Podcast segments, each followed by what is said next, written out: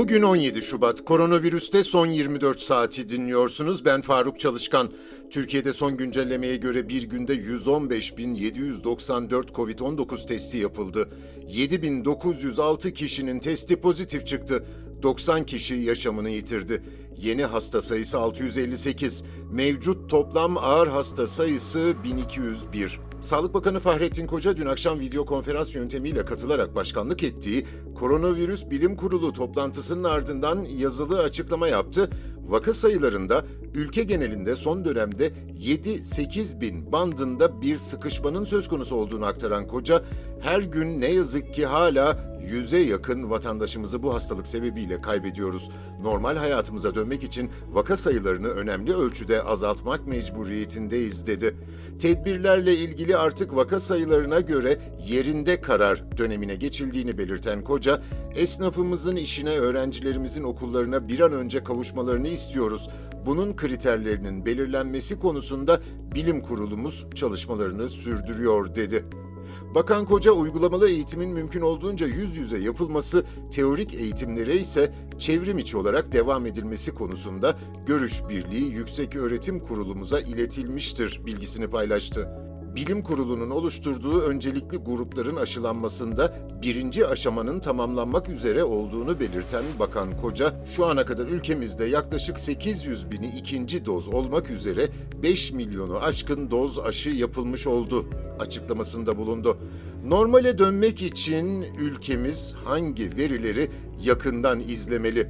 Sağlık Bakanlığı Koronavirüs Bilim Kurulu üyesi doçent doktor Afşin Emre Kayıpmaz şu değerlendirmeyi yaptı.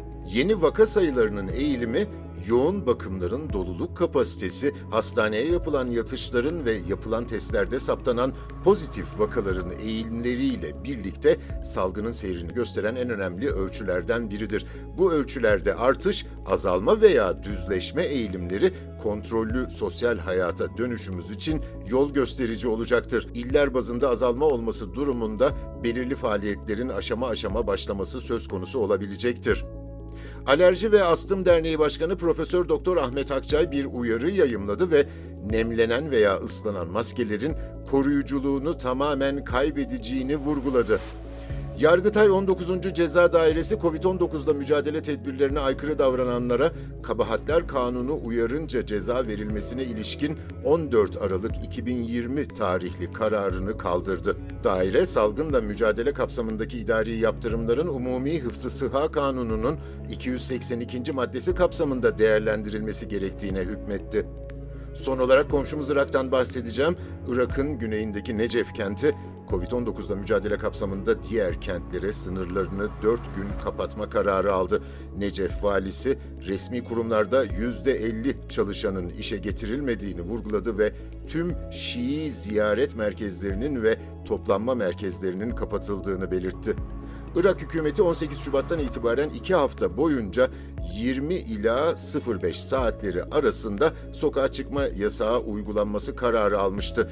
Dünyada bugüne dek COVID-19 teşhisi koyulanların sayısı 110 milyonu aştı. 110.057.000'de şu anda, toplam ölüm 2.430.000. Bugünlük bu kadar. Hoşça kalın.